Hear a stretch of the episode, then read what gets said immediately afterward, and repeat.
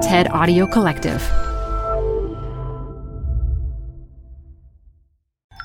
This TED Talk features biobehavioral scientist Suchitra Krishnan Sarin, recorded live at TEDMED 2018.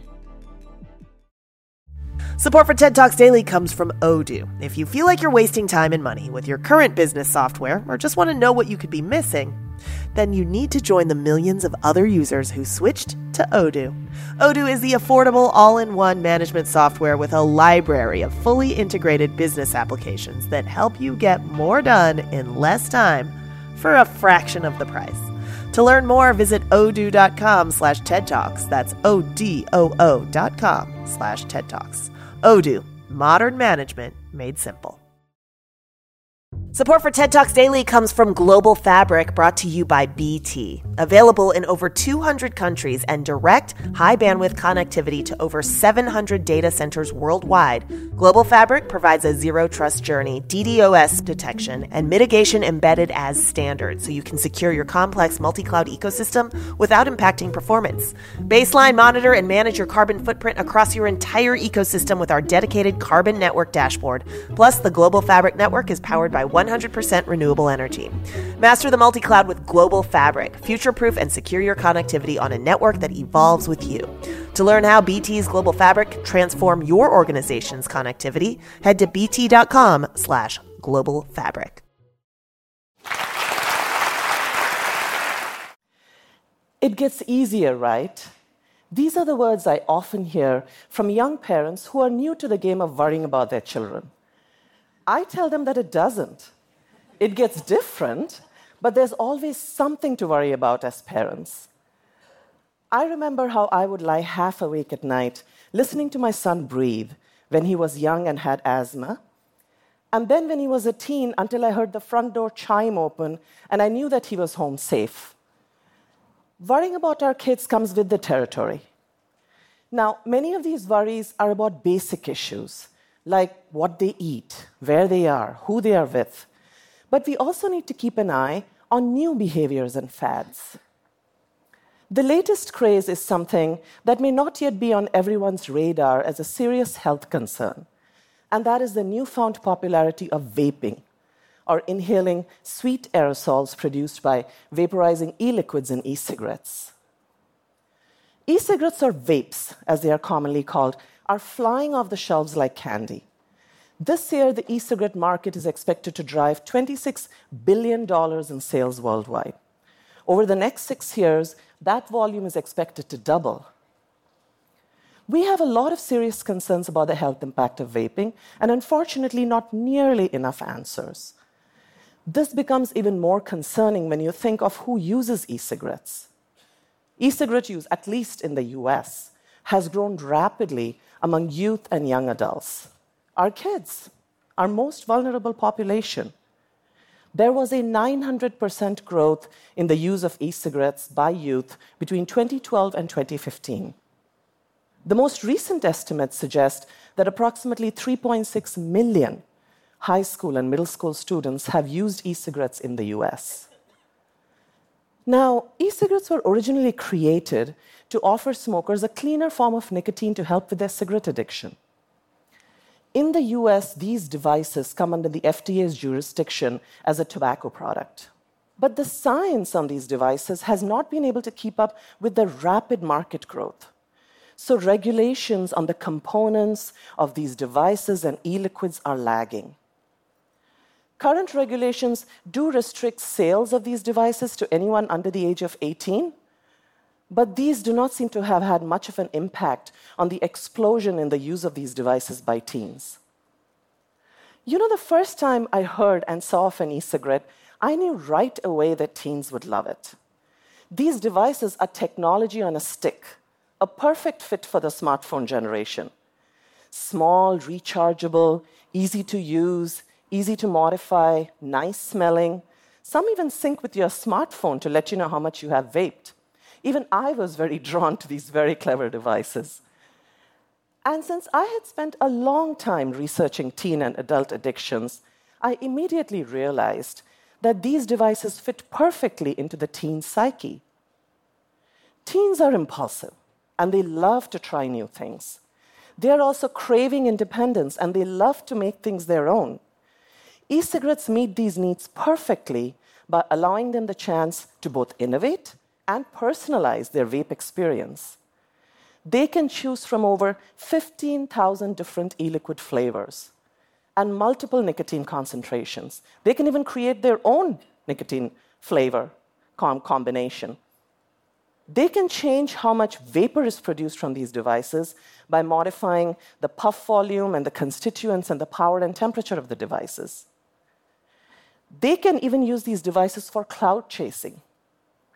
Cloud chasing, also called vape tricks or smoke tricks, involves producing large vape clouds with quirky shapes and names like rings, dragons, ghosts. Cloud chasers can even participate in cloud competitions and win prizes for creating the most innovative shaped clouds. Teens can also change the strength and throat hit from the vapor by either vaporizing the e liquid at higher temperatures or dripping the e liquid directly onto a heated coil. They can even use these devices for marijuana vaping. And since the devices use lower temperatures and do not combust or burn the marijuana, they can do this very discreetly without the distinctive smell of burnt marijuana. So they can really make these vape experiences their own, which may explain the astounding rise in the use of these devices by youth. Now, e cigarettes are technically a very simple device. There is a receptacle for the e liquid, which can be a tank, a pod, or a plug. There is a battery, which charges the coil, which then vaporizes the e liquid. And then there is a mouthpiece where the user can actually draw from the e cigarette. In 2017, there were 466 e cigarette devices in the marketplace. These range from cigarette like devices, which are also called cigalikes, to tank systems, which are also called pens. And then there are modified devices, which are also called mods. Now, mods look nothing like a cigarette, and they come in various shapes and sizes with different kinds of attachments and user adjustments. They are very popular for cloud chasing. The most recent entrants into the marketplace are the pod devices, which contain the e liquid in a pod. These are very popular, by the way, among teens. And an example of this is the Juul, which not only looks like a USB device, but can also be plugged into a USB outlet to charge. Many teens do not even think that these are e cigarettes, which has led to the use of terms like juuling instead of vaping. Many of these devices are so discreet and produce so little vapor that teens are using them in classrooms and hiding them in objects like Sharpie pens, their clothes, their books. Now, many teens think that these devices produce water vapor and therefore they are safe to use. But this could not be further from the truth. What is produced is not even a vapor, it's an aerosol. And let me tell you, the difference is quite pronounced. Aerosols contain many finely suspended particles of liquids and gases that are created from whatever is in the e liquid. So, an aerosol could contain propylene glycol and glycerine, which are solvents in the e liquid. Now, these solvents are known to be safe for edible use, so for use in you know, products that you eat, but we know very little about their safety following long term inhalational exposure.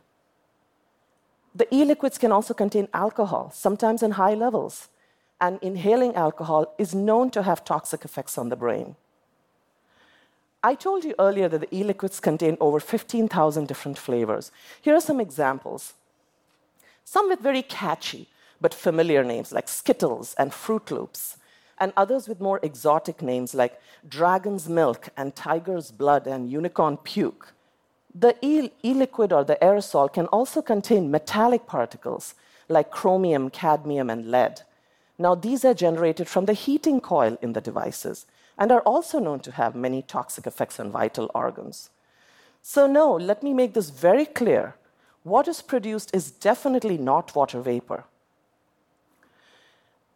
Exposure of the teen brain to nicotine through e cigarettes is also very concerning. The teen brain is very sensitive to even low levels of nicotine and gets very easily addicted. In fact, we have known for a long time that 90% of smokers start smoking cigarettes prior to the age of 18. Those who start early are more addicted and have a harder time quitting smoking. In other words, and to quote an FDA, a past FDA commissioner, nicotine addiction is a pediatric disease. Now, e cigarettes can expose teens to a lot of nicotine. Many of these devices contain the amount of nicotine that is in a full pack of cigarettes. The more recent pod devices contain a nicotine salt, which has a smoother taste and is much easier to use and can produce rapid increases in brain nicotine levels. Teens who use e cigarettes regularly report symptoms of craving, feeling anxious when they don't have their e cigarettes. All these are hallmarks of a behavioral addiction. Now, e-cigarettes not only can, are toxic to, not, are not only addictive, but they also affect many other organs in the body.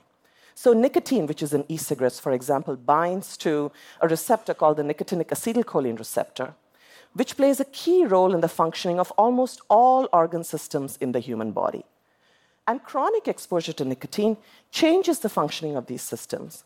So, as an example, Chronic exposure to nicotine decreases the flexibility of the blood vessels and changes how the heart responds to acute challenges like stress.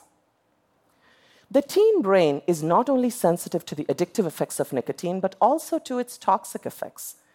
In adolescent animals, nicotine is a very well established neurotoxin, and it decreases learning, memory, and attention processes and increases hyperactivity symptoms.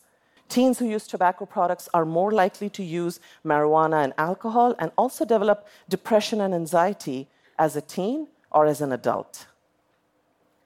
So, nicotine addiction through e cigarettes could be leading them down the path of other addictions and other mental health problems. Now, in adolescent animals, nicotine also produces epigenetic changes or heritable changes in gene expression. For example, in the genes involved in asthma so, teens who use nicotine may not only be harming themselves, but they could be harming their future generations. You know, the very existence of e cigarettes could have led to an entire generation of nicotine addicted youth. Easy access to these devices could have led to more experimentation with marijuana and many other vaporizable substances by youth. While there is no doubt that providing smokers with a cleaner form of nicotine is and should continue to be a critical goal, we still do not know if these devices help smokers quit smoking. And we know very little about the long term effects of these devices. What we do know is that youth, lots of youth, are using these devices. In fact, the FDA commissioner recently used the term epidemic to describe e cigarette use in the US. While trying to solve one huge public health problem, cigarette smoking, we may have created another colossal one. Our lack of vigilance in the earlier years around cigarette smoking led to a cigarette epidemic and many, many cigarette related diseases.